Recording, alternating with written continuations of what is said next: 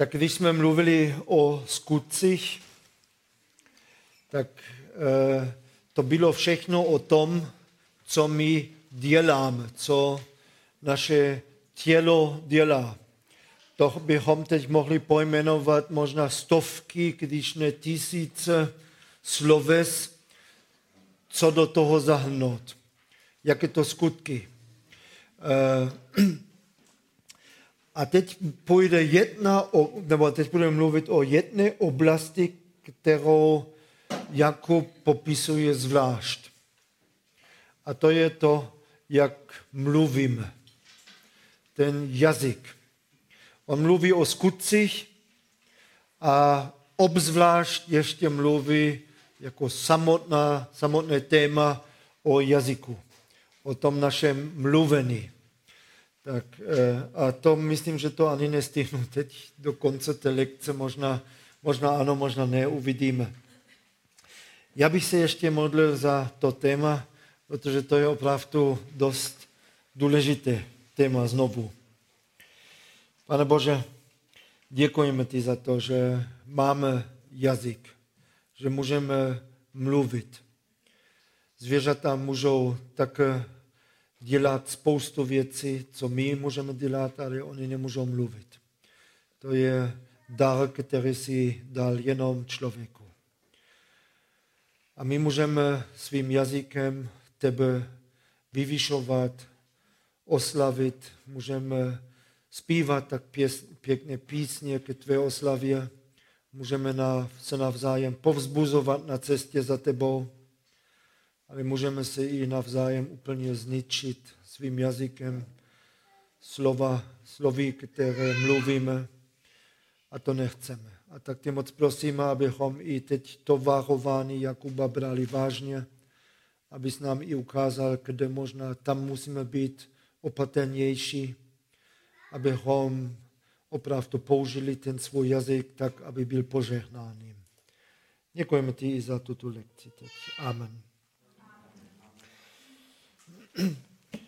Tak Pavel mluví v první kapitole o tom a potom hodně v třetí kapitole. A také si to nejdřív přečteme. Tak čtu z první kapitoly, eh, jo, první kapitoly jenom verš 18. Tam je napsáno, moment, moment, moment, 19, promiňte. Uh, no teď to mám nějak, Jo, 19. Víte to, moji milovaní bratři, každý člověk, ať je rychlej k naslouchání, ale pomalý k mluvení, pomalý k hněvu. Nebo lidský hněvem se boží spravedlnost nevypůsobí. A teď budeme z třetí kapitoly číst od prvního verše. To je takové o tom jazyku. Nebuďte mnozí učiteli, moji bratři. Víte, že budeme souženi přísněji, neboť všichni často chybujeme. Kdo nepochybuje, eh, nechybuje ve slově, ten je dokonalý muž, schopný držet na úzdě i celé tělo. Dáváme-li konům, konům do hrub, eh, huby udítlo, aby nás poslouchali, řídíme tím celé jejich tělo. Hle i lody, ačkoliv jsou tak veliké a bývají hnány prudkými větry, jsou řízeny maličkými komidlem. Podle vůle toho, kdo je řídí. Taky jazyk je malý út, ale honosí se velkými věcmi. Hle, jak malý oheň a jak velký les zapálil. I jazyk je oheň, svět nepravosti. Jazyk je mezi našimi údy ten, který poskvrnuje celé tělo zapáluje běh našeho života a sám je zapálen gehenou. Každý druh zvěřat a ptáků, plazů a mořských živočichů byla krocen a je krocen druhým lidským. Ale jazyk neumí skrotit nikdo z lidí. Je to nepokojné zlo, plné smrtonosného jedu. Jím dobro řečíme pánu a otci a tím také zlořečíme lidem. učiněným podle Božího podoby. Z těch úst, z těch úst vychází žehnání i zlořečení. Moji bratři, tak to nemá být. Což pak hlilý pramen z téhož odvodu vodu sladkou i hořkou. Moji bratři, může fikovník nest olivy nebo řeva fíky, tak ani slaný pramen nevydá sladkou vodu. Tak tolik zatím k tomu. A nejdřív bych mluvil o tom prvním verši, tak tom z první kapitoly, verš 19. Já bych to popsal tak, že to je jakoby semafor pro naše mluvení. Máte tam semafor pro mluvení. Abyste poslouchali, máte vždycky zelenou. To je pěkné. Vždycky máme zelenou, když někdo jiný nám něco chce říct, tak můžeme poslouchat. K mluvení máme spíš oranžovou. To znamená, že musíme zvážit teď, jestli to je dobré. Když máte semafor po oranžové, může být zelenou nebo červenou. Tak člověk neví hned. A tak to je tady s mluvením. To je jakoby oranžovou. Mám mluvit, nemám mluvit. Je to teď dobré nebo ne? A k hněvu máme červenou. I když tady je napsáno pomalý k hněvu, tak dostaneme se k tomu. Ale zkusme si to, to zatím zapamatovat takhle, že naše mluvení nebo náš jazyk, takže to má být jak sema, nebo porovnat k semaforu. Zelenou k poslouchání, potom oranžovou k mluvení, červenou k hněvu. Tak zkusme nejdřív na zelenou se soustředit. Vždycky máme zelenou, abychom poslouchali. Eh, a ta otázka je, jestli to umíme. Umíme naslouchat. Umíte to? To není úplně tak jednoduché. Opravdu umět naslouchat, abychom se na to soustředili, abychom přesně věděli, co ten člověk tak nějak říká. Někdo řekl, i mám dvě uši a jenom jedné ústy. Máme dvakrát tolik poslouchat, jak mluvit tak možná i to je dobré, je důležité, tak nejdřív naslouchat. Víte, když někdy s někým mluvíte a teď se mu opravdu chcete svěřit a začnete otevírat něco a vidíte, že ten člověk občas se dívá někam jinam, možná dokonce někdy z okna. Já si vzpomínám, jak jsem jednou stál venku a s někým jsem, jsem mluvil jsem mu takhle něco řekl, co pro mě bylo důležité a já jsem to přímo viděl, jak se díval vedle mě, tak na, na, tý, na to, co se tam ještě dělo. A potom jsem to velice rychle ukončil. Člověk už ani nemá motivaci mluvit dál. Tak naslouchat, jo, to znamená opravdu se soustředit na toho člověka. Teď můžu mluvit, teď se nedívám na hodinky ani nějak takhle, nebo tak, nebo mobil, teď to je pryč, já teď opravdu poslouchám, naslouchám, mluv, tak soustředím se na to. A když jsem nějak tak, já nevím, unavený nebo cokoliv, tak mu to i řeknu. Tak nezlob se, jo, tak když e, máš dojem, že neposlouchám, já opravdu poslouchám, ale jsem nějak unavený nebo cokoliv, aby člověk nepřestal. Když má něco na srdci, aby opravdu o tom chtěl mluvit.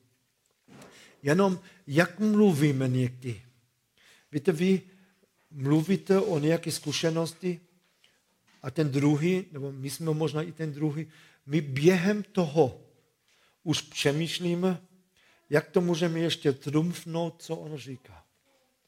Jo, tak on možná se vrátí teď, eh, tak posloucháme častokrát, eh, nebo tak častokrát jsou ty rozhovory. Jo. Někdo říká, no my jsme teď byli na dovolené na Chovatsku a tam se nám stálo tohle v tom hotelu teď, to a to a to, teď vyplavíš a ještě neskončí, tak řekli, jo, ale víš co, my jsme jedno byli a tam se dokonce stálo tohle. Jenomže to častokrát není to, co teď chtěl slyšet. Že se vám stalo ještě něco horšího.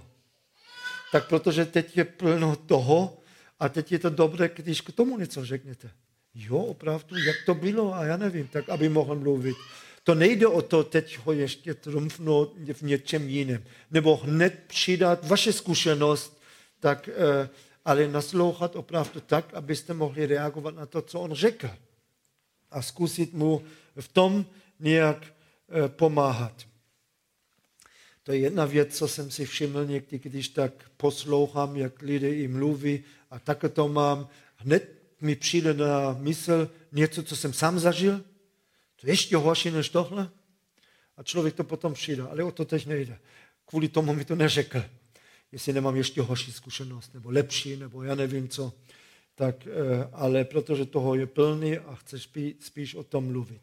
Druhá věc, co je důležité, tam s tím nasloucháním, tak je, abychom si ty věci nechali pro sebe. Když je to opravdu tak, že někdo se otevře a říká něco, co by neřekl každému. Tak abychom si to nechali pro sebe. A teď se možná budou sestry zlobit na mě, ale to nevadí. Tak říkám to obzvlášť sestrám. Nechte si někdy ty věci pro sebe.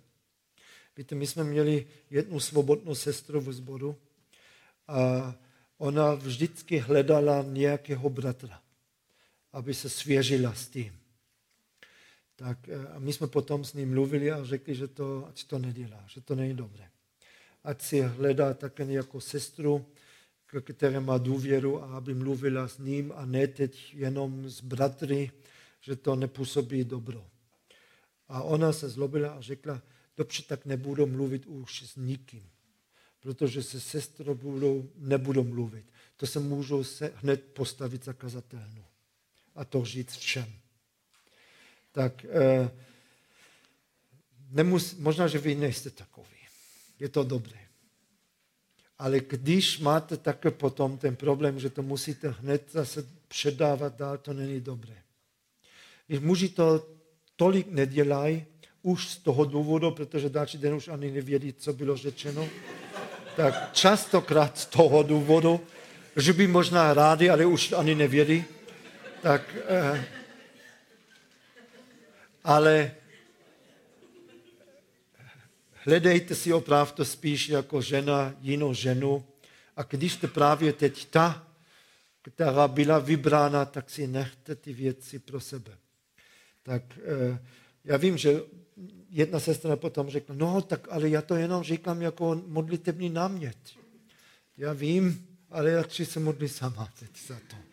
Tak to není k tomu, aby to každý opravdu věděl. Tak to druhé teď je uh, to mluvení. Naslouchání, tak soustředit se na toho člověka, na to, co říká, tak a přemýšlet, než potom reagujeme na to a spíš reagovat na to, co bylo řečeno, než to ještě trumfnout s něčím. Tak, eh, ale teď, jak mluvíme. Kazatel 5.1. Tam je napsáno, neukvapuj se v řeči a tvé srdce a nepospíchá vynést slovo před Bohem, protože Bůh je na nebesích a ty jsi na zemi. Proto ať jsou tvá slova nemnoha, neboť s mnohým blahotčením přichází sen a hlas hlupaka s mnohými slovy. Ještě přísloví 29, 20, to je dost silný.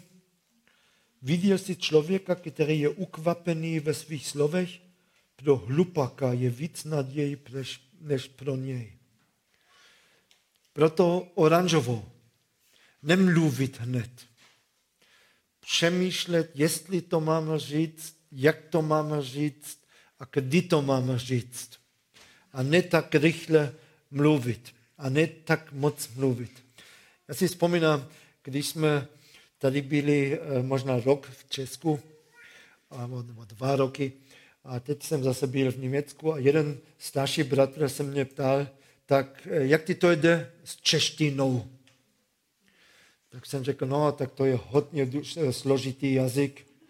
Pokaždé, když chci něco říct, musím nejdřív hodně přemýšlet, tak eh, jak se to říká. A on potom byl tichý, poslouchal, přemýšlel a řekl, no, to bych také měl začít. Tak to bylo dobré. Já jsem měl obrovskou výhodu na začátku, protože jsem ani nemohl. Tak jsem musel vždycky tak přemýšlet, jak se něco říká. A potom jsem to zkusil. Tak ale pomáhalo to. Nejdřív opravdu přemýšlet, co mám říct, jak to mám říct a jestli to říct. Eh, já jsem to už řekl v modlitbě, tak eh, zvěřata v tolika věcech jsou mnohem schopnější než my lidé. Jsou rychlejší, tak umí lítat a já nevím, co všechno umí a my to neumíme, ale nikomu Bůh nedal dar jazyku. Tak eh, a víte, když přemýšlíme, jak to Jakub tady říká, že všichni ještě chybujeme, tak a řešíme ještě. A říká, kdo neřeší v slově, je dokonalý člověk. Nevím teď tak, jaký ten poměr, ale skoro bych řekl, že 80% všech hříchů, kterých dopustíme, tak je to to, co vychází z úst, co mluvíme. Mnohem víc než jiné skutky. Tak tolik asi nebijeme, nebo já nevím co, jo. Lidi nekrademe, eh, ale to, co pustíme z jazyku, to je náš problém. A Jakub to tady opravdu říká dost silnými slovy. Tak, eh, a proto opatrně, jak mluvíme, co mluvíme a co říkáme. A víte, to, co mluvíme, to se skoro nedá spravit. Můžete se omluvit, ale nemůžete to nikomu vymazat z mozku. To, to opravdu tak je. A to někdy tam hodně dlouho zůstane. A proto musíme o tom přemýšlet. Teď nechci, aby někdo řekl, závěr toho všeho je, já už nebudu mluvit. Vůbec. Tak to vůbec ne. Protože Bůh nám dal jazyk, abychom ho chválili, ale abychom i ostatní povzbudili na cestě za pánem. Efeským 4.29 je napsáno, z vašich úst ať nevychází žádné špatné slovo, nýbrž jen takové, které je dobré k potřebnému budování, aby dalo milost těm, kdo je slyší. Koloským 4.6. Vaše řeč ať je vždy láskavá, okořeněna soli, abyste věděli, jak máte každému odpovědět. Tak my máme mluvit slova požehnání, slova, co buduje, co povzbuzuje lidi na cestě za pánem. Poradenství, to je pomoc pro někoho na té cestě. Jsou i situace, kde bychom měli mluvit, ale nemluvíme. Kdy je třeba se překonat k tomu, abychom mluvili. To je možná v evangelizaci. To je povzbuzený, pochvála. My málo chválíme lidi, aby nespíšnil. Jo, tak, eh, ale stejně je to dobré. Když občas někomu říkáme, že dělal něco dobře povzbuzovat to. Tak, tak jaký příklad, když jsme tady byli rok, bydleli jsme v Praze a můj bývalý šéf tehdy byl američan, už v důchodovém věku. A jedno jsme v Praze šli do baptistického sboru, neřeknu do kterého, to je úplně jedno. Tak, eh, a, a tam, tam eh, teď chyběl někdo, kdo by mohl hrát na klavír. A ten můj šéf, tak ten, ten hrál velice pěkně. A oni to věděli. Tak se ho ptali, jestli by hrál. Tak eh, on, on hrál, doprovázel, všechno dobré. A na cestě zpátky potom ze sboru on nějak nemluvil, byl takový tichý. Tak eh, já jsem řekl, co je? A on řekl, já jsem asi hrál špatně, ne? Já nejsem hudebník, jo, tak já, já řekl, ne, myslím, že to bylo dobré, opravdu dobré. Proč? A on řekl, nikdo nepřišel mi děkovat za to, nebo říct, že to bylo v pořádku. Nikdo nepřišel. No tak američan. E, to nemyslím teď negativně. Jo? To nemyslím negativně. On, oni to umí. Možná někdy to přehání. Jo, tak, ale umí to. A já jsem řekl, no, já jsem nevěděl, co říct. Já jsem řekl, no, a přišel někdo se stěžovat? A já jsem řekl, on řekl, ne, nikdo nepřišel. No to asi tady je největší chvála, co může být. Když nikdo nepřijde se stěžovat. A to není dobré. Můžeme lidi povzbudit. Můžeme děkovat těm, kteří ve tři v noci tady čistí záchody nebo cokoliv dělají. Tak já ani nevím, kdo to je. Tak můžeme děkovat opravdu za to. Víte, měli jsme v jednom zboru dvě sestry. Tak jedna byla taková, hodně mluvila, ale i dobře mluvila. Jo? Tak a hodně dělala, vedla besídku, uměla s dětmi, tak vedla jiné sestry, tak úplně všechno ve sboru dělala. A ta druhá, tak byla taková tichá, skoro nemluvila, tak a přišla jednou a řekla, já tak chci nějakou službu ve sboru. Tak jsem řekl, no a víš, co bys ráda dělala, nebo máš i nějakou představu? A ona řekla, no vy jste řekli, že teď nemáme nikoho, kdo by uklízel ve zboru. Nemůžu to dělat? Řekli, tak to můžeš dělat, jistě. My jsme hledali někoho, koho by platili. Koho bychom platili za tu práci. Ona řekla, já nic nechci. Můžu dělat tohle? Ano.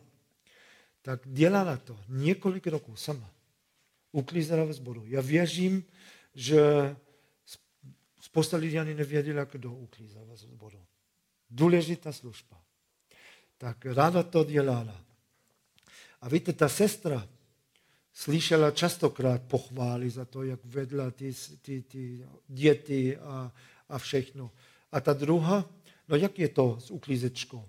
Když ona tu práci dělá stoprocentně, tak nikdo nevidí, že, že něco bylo uděláno. A když to dělá 99%, tak si lidi všímají, že tam ještě něco je. Tak když tam byl nějaký komentář, vždycky jenom negativní. Tak eh, důležitá služba opravdu. A pochválit i za to, to je dobré. To bychom měli dělat. A když, než jsem šel do Česka, tak jsem tak musel na tři měsíce s manželkou, nebo celá rodina, byli jsme, myslím, čtyři měsíce eh, v Americe na nějakou přípravu. A to bylo tak, že teď tam všichni přijeli, my jsme se vůbec neznali navzájem. Jo? Tak, eh, a večer jsme seděli teď v kruhu a ten, teď ten vedoucí tam řekl, eh, aby teď každý řekl o, tvém, o svém sousedovi na pravé straně něco dobrého. Já vím ještě přesně, jak si myslel, co to je za blbé cvičení. My se vůbec neznáme. A teď si máme vymýšlet něco. Tak to může být jenom v Americe. Ale víte co, teď, já jsem byl dokonce dokonce spíš na, na konci jsem měl mluvit. Teď tam začali. Jo. A ten první řekl něco, že si u něho všiml, že když tady přijeli, takže potom hodinu seděl s těmi dětmi v pískovišti a hrál si s dětmi. Takže to bylo moc pěkné, jak se věnoval dětem. A když to tak řekl, jsem si uvědomil, že jsem to také viděl. Ale vůbec jsem na to nemyslel. Jo? A ten druhý potom řekl, eh, že si všiml, jak on potom ty kufry všechny vynesl nahoru a manželka mohla trochu odpočívat. A třetí něco řekl. A už mi bylo špatně, proč nevím já něco o tom teď jsem přemýšlel. A Bůh potom dal milost, že mě také něco napadlo, co bylo dobré o něm. Ale já jsem si uvědomil o toho, že se to dá učit. Všimnout si něco dobrého na tom druhém a říct to i. A když to není úplně vymyšlený, jo, tak uh, to bychom neměli dělat, jo, tak potom je to povzbuzený a chceme se povzbudit. A to je to, co tady je napsáno. Tak eh, z vašich úst, ať nevychází žádné špatné slovo, nebož jen takové, které je dobré k potřebnému budování. Tak, eh, a dokážeme to, když chceme. Tak máme se to učit, povzbuzovat druhé, děkovat. A teď to třetí máme červenou k hněvu. Je to napsáno nepřímo tam, tam je i to slovo pomalý k mluvení, pomalý k hněvu, ale potom hned je napsáno, neboť lidským hněvem se boží spravedlnost nevypůsobí.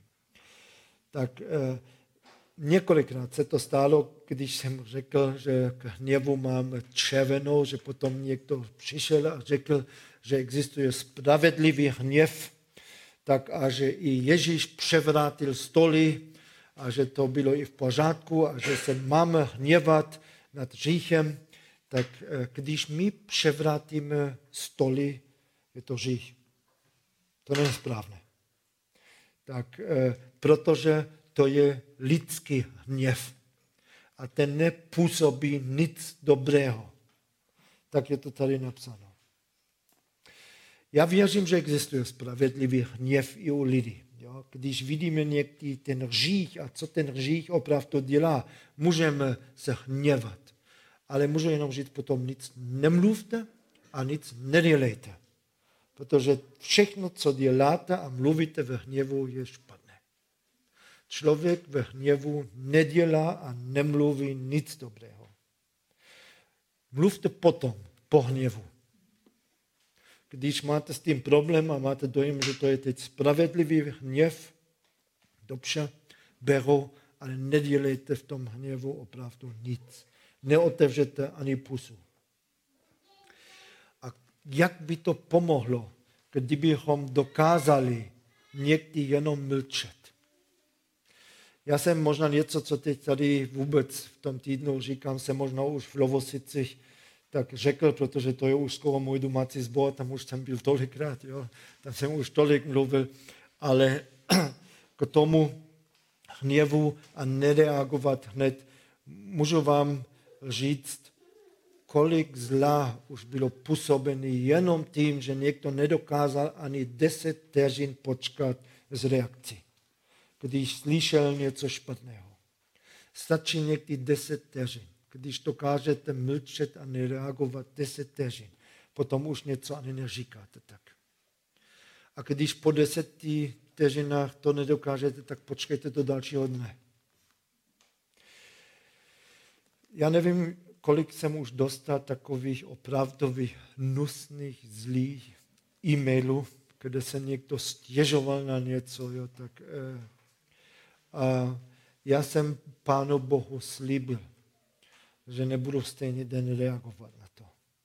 Že to už nikdy nebudu dělat, protože jsem to dělal a bylo to ve stejném duchu, jak byl napsán ten e-mail, tak jsem napsal další, tak potom jsem litoval a tak jsem Pánu Bohu slíbil, že nebudu už nikdy v životě reagovat hned na něco takového. Ani když mi někdo něco řekne, co je hnusné, nebudu reagovat hned. Vzpomínám si ještě, tak to je několik roků, ale už také zpátky, že mi někdo psal, také zase takový hnusný mail, jak jsem, no to je jedno. E, a teď jsem už hned věděl, jak na to reagovat, co všechno psát. E, víte, to byla zkouška od Boha a hned bylo pokušený jo, tak psát, dokonce ty správné myšlenky k tomu, jo, jak to psát. A tak jsem si sednul a chtěl jsem psát a pán mi to připomněl. Ty si mi slíbil, že to nebudeš dělat. A já jsem řekl, pane Bože, já to nepošlu dnes. Já to nepošlu, ale teď mám ty správné myšlenky. Já to jenom napíšu, abych nezapomněl. Jo? Teď mám myšlenky o tebe. Já musím si je napsat. Tak eh, já jsem možná dvě hodiny psal mail, na všechno jsem reagoval. Vždycky jsem to četl znovu a reagoval. Možná dvě hodiny jsem psal, ale neposlal jsem to. Pane Bože, já to nepošlu, já to pošlu zítra. Tak potom jsem šel spát, ráno jsem to četl znovu a já jsem spadl na koleno a děkoval, že jsem to neposlal. A nikdy jsem to neposlal. Nikdy. ty dvě hodiny byly úplně zbytečně vyhozeny z okna.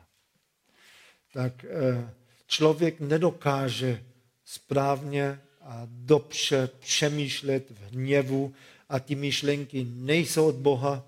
A to nejlepší, co potom můžeme dělat v tom hněvu, je nejednat a nemluvit, čekat, až zase jsme v klidu a potom můžeme odpovědět. Tak eh, a tolik jenom k tomu hněvu, nebo možná ještě Efeským 4.26. Hněvejte se a neřešte. Slunce ať nezapadá nad vaším hněvem. Přísloví ještě jeden věř, přísloví 29, 22. Hněvivý člověk podněcuje svár. Vstekloun se dopouští mnoha přestoupení. Všude jsme varováni před tím, abychom reagovali v hněvu. A přiznám se ještě jedno, k jedné věci. To možná znáte, možná to neznáte. Když jsem se hádal s manželkou v roce 87, ne, to je, to je vtip, jo.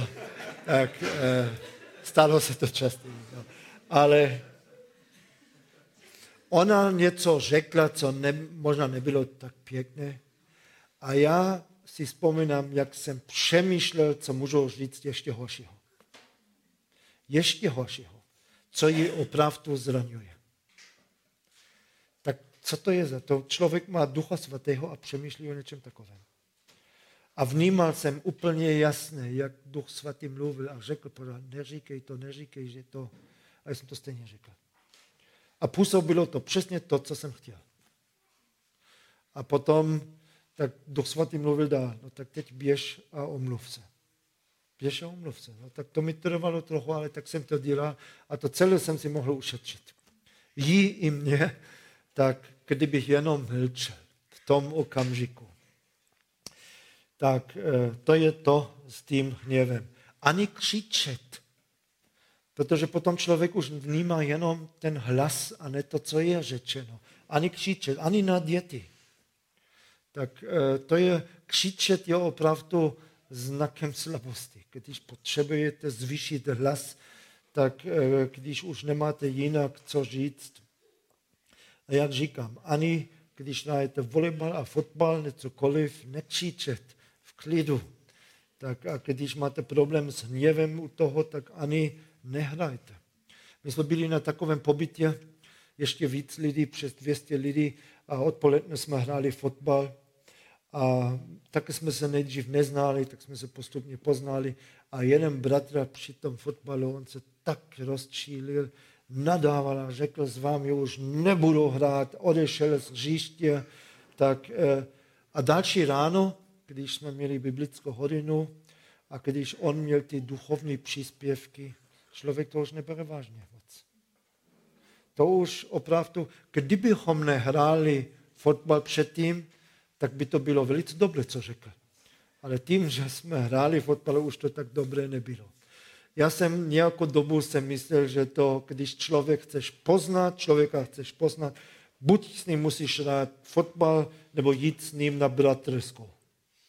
Tak, protože tam to u nás někdy dopadlo podobné když bratři tam bouchli dveře nebo nějak takhle, eh, tak, aby to tak opravdu nebylo. Dobře, a teď ještě třetí kapitola a tím pádem to i tak stihneme do oběda a nebudou mít takový sluz. Tak eh, třetí kapitola je tolik veršů o tom, jak máme mluvit, verše 2 až 5 nebudeme všechno číst znovu, ale tam je napsáno opravdu tak, že člověk je dokonalý, když ovládá svůj jazyk. Na tomto můžeme odečíst, jak daleko jsme v tom vývoji posvěcený. Když máme svůj jazyk úplně pod kontrolou, tak jsme dokonali.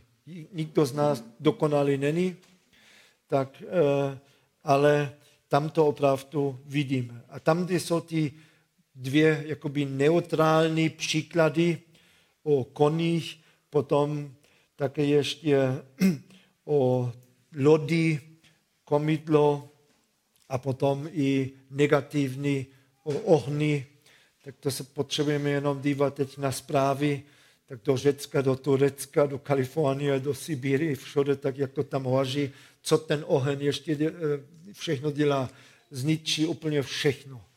Tak eh, stejně jak voda, a to je tady ten příklad. A když tady Jakub dokonce říká, že ten jazyk někdy bere ta slova přímo z pekla, to už je hodně silné. Hodně silné. Ale já vím, že u té manželky to tak bylo, když jsme mluvili, že tam to slovo bylo z pekla. Co z pekla? Tak, eh, no asi. Asi jo. Já vám řeknu, co jsem řekl. Já jsem řekl, ty jsi stejná, jak tvoje mamka. A to bylo pro ní to nejhorší, co jsem mohl říct. Ty jsi úplně stejná, jak tvoje mamka, protože vím, že to nechtěla, že vždycky se snažila v jedné oblasti nebýt taková. A já jsem řekl, tak ty jsi úplně stejná. E, no ale to bylo jakoby z pekla přímo takhle. Svět zlá, svět nepravosti. A všechny naše orgány jsou spojeny se srdcem, tak a vychází potom to z úst e, a může no, všechno zničit. Tak e, jeho ústa mluví, čím srdce přeteká, Lukáš 6, 45. A my nesmíme dovolit nebo předušit tu cestu tak ze srdce do jazyka, nebo na jazyk, tak to nějak e, přerušit, tu cestu. 7 až 8 je napsáno o tom, že člověk dokáže e, krotit i lva, jezdit na koni, všechno, co tam je, že má všechna zvěřata pod kontrolou, jenom ten jazyk pod kontrolou nemá. Dobře, já teď ale trochu něco tady, něco tady překročím, možná jenom pro manželství, tak eh, slova jak vždycky, pořád, neustále, jo, nikdy, ani to nepoužívejte, taková slova, když mluvíte s manželem, ty vždycky, ty nikdy, ty neustále, to, to vůbec, to je slova, tak to nepatří tam do manželství. Vždycky, pořád, stále, zase, to nevynechte z rozhovoru manželství. Uh, víte, kolik lidí nechodí do sboru, protože jsou zklamáni, schováni druhých a většinou je to z toho, co někdo řekl. Vzpomínám si, jeden starší řekl druhému starší, že má nevychované děti. Uh, nemluvte druhým do výchovy, dokud netrpí celý zbor tak potom ano, potom je to potřebné. Jo? Tak, eh, ale já jsem se naučil tolik do toho nemluvit. Když se mě neptají, tak eh, a když tím netrpí zbor, takže do toho moc nemluvím, protože to je jakoby svatost a kdo do toho mluví, tolik lidí už opustili zbor jenom protože k tomu bylo něco řečeno. Když během shromáštění, tak děti všude chodí a a rodiče nic nedělají, tak potom je třeba o tom mluvit. Jo, tak, eh, ale jinak tam buďme opatrní, protože nikdo nemá dokonalé děti.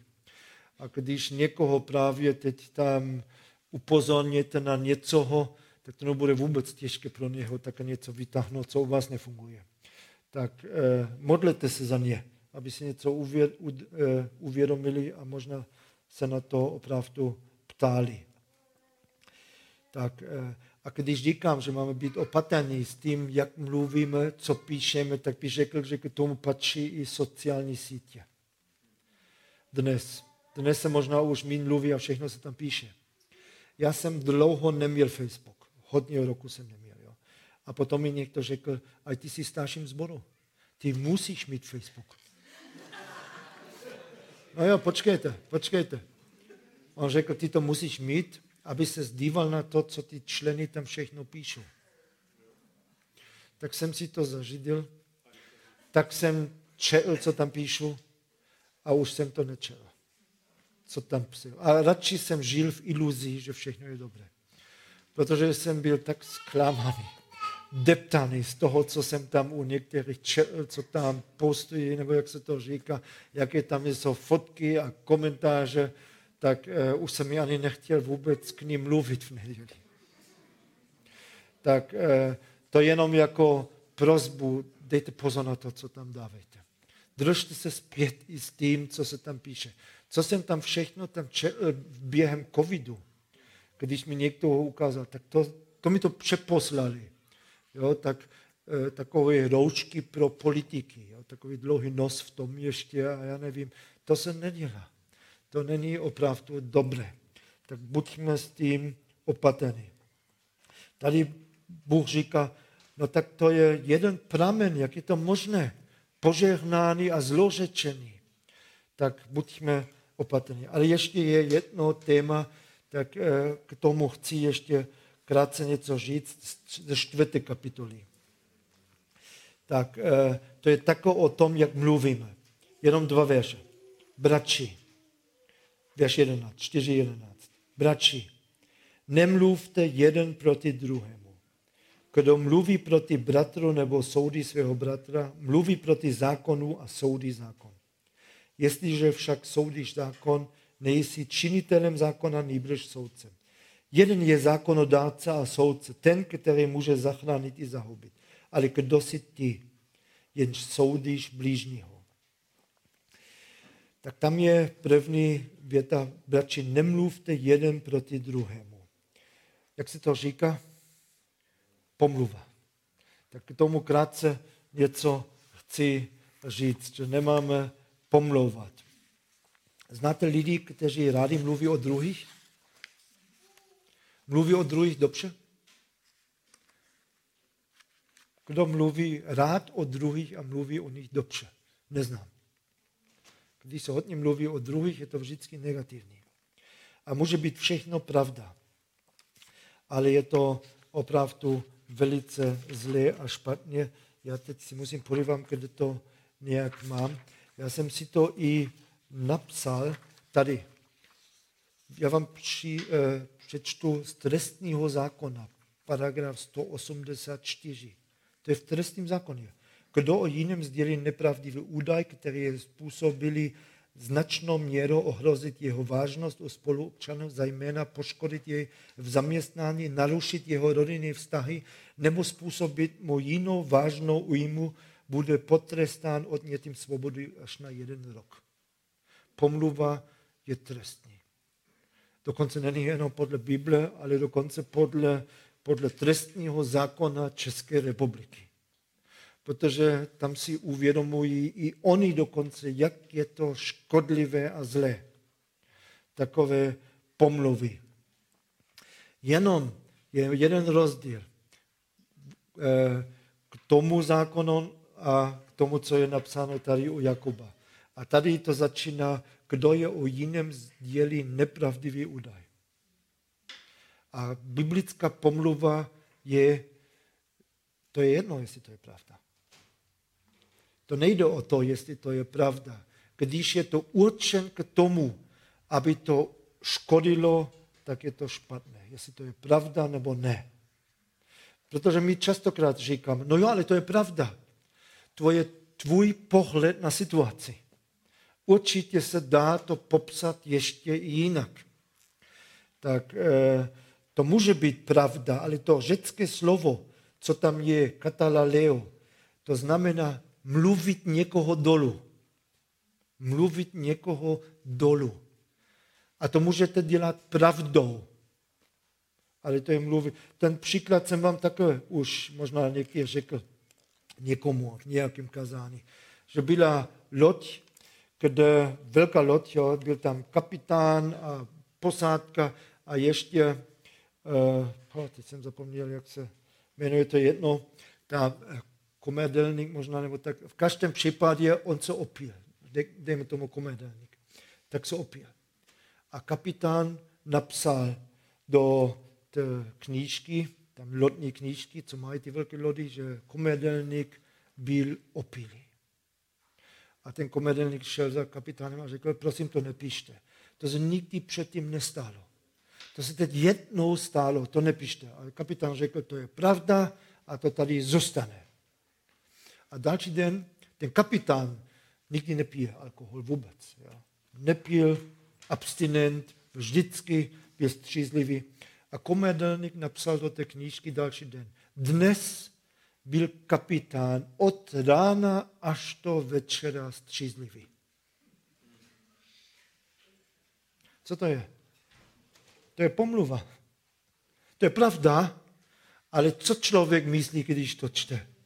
Dnes byl ten kapitán celý den střízlivý.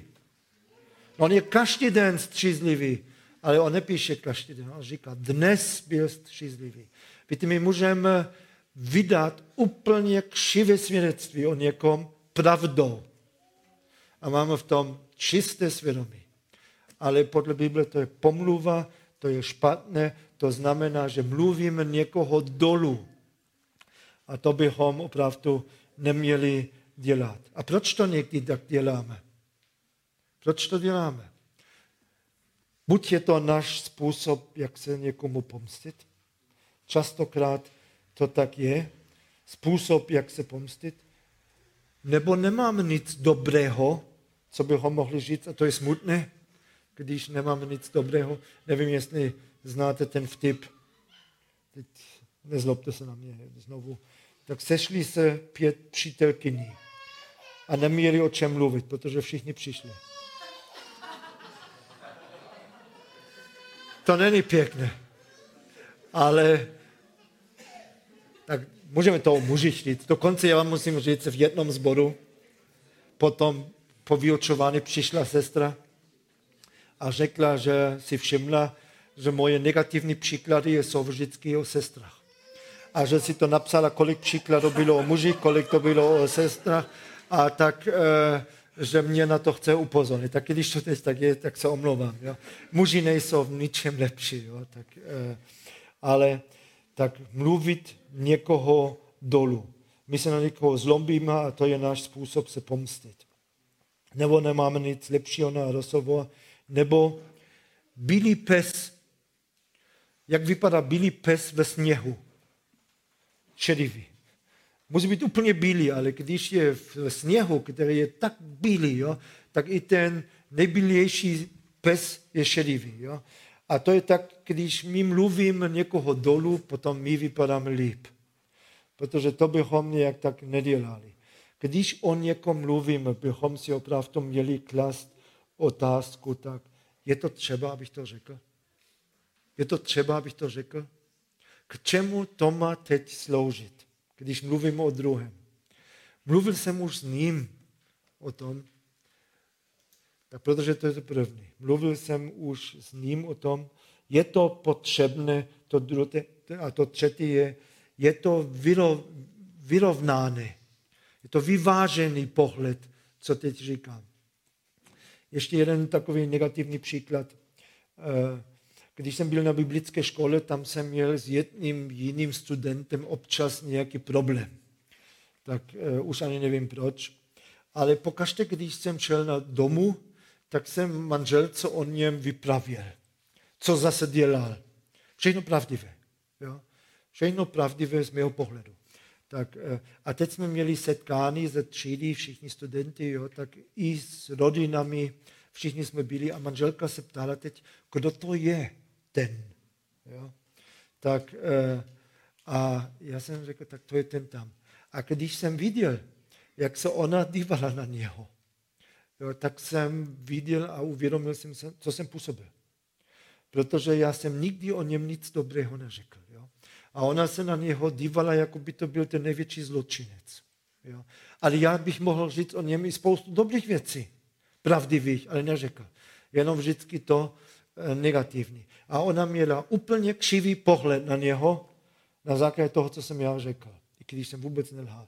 A tak jsem si to uvědomil, že musíme být v tom přesně, nebo opatrně, když mluvíme o druhých. Proč to děláme?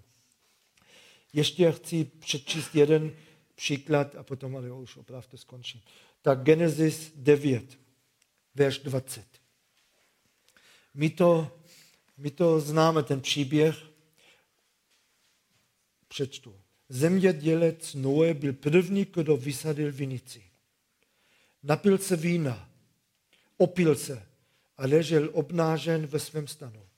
Chám, otec Ána, spatřil nahotu svého otce a pověděl o tom oběma svým bratrům venku. Sem a Jafet tedy vzali plášť a oba si ho dali na ramena. Pak šli po spátku a přikryli nahotu svého otce. Byli obráceni čelem eh, na zpátek a tak nahotu svého otce nespatřili. Když se Noho probral z opilnosti a dozvěděl se, co mu jeho nejmladší syn provedl, řekl, zlořečený buď Kanaán, ať je pro své bratry otrokem všech otroků. No kdo se choval špatně v tom? Všichni bychom řekli Noé. Jistě, Noé se choval špatně, jo, tak se opílal, potom tam nahý ležel, tak jo. E, ale co ten chám dělal strašného? Řekl to svým bratrům. Místo, aby sám tam šel a zakryl ho a nemluvil o tom. A to zlořečený buď Kanaan, ať pro své bratry otrokem všech otroků. To můžeme sledovat opravdu ve starém zákoně stovky let, jak to je dodnes v podstatě. Proč? Kvůli tomu, kvůli pomluvě. Tak Bůh to bere vážně. Tak neřekl nic, nic nesprávného, tak stálo se to, ale ne všechno, co, co se stalo, musíme opravdu říct. Tak buďme opatrní, jak používáme jazyk. A nechci, abychom teď řekli, radši nic neřeknu. To je obrovský dar od Boha. Tak, ale abychom ho použili k tomu, aby druzí byli povzbuzeni na cestě za pánem. Tak jo, teď vás rozpustím, zítra pokračujeme.